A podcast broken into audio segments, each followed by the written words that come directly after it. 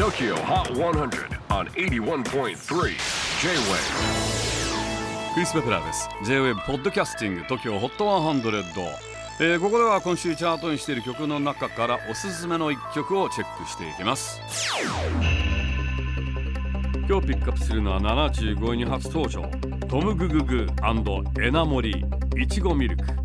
現在34歳の DJ 音楽プロデューサーのトム・グググ。そしてフィリピンと日本にルーツを持つアーティストエナモリによるこの曲。リリース自体は4月だったんですが、えー今月から楽曲のリミックスプロジェクトがスタートしました。これは楽曲のステムデータボーカルや各楽器ごとのデータを公開しそれぞれリミックスにチャレンジしてもらおうというものなんです。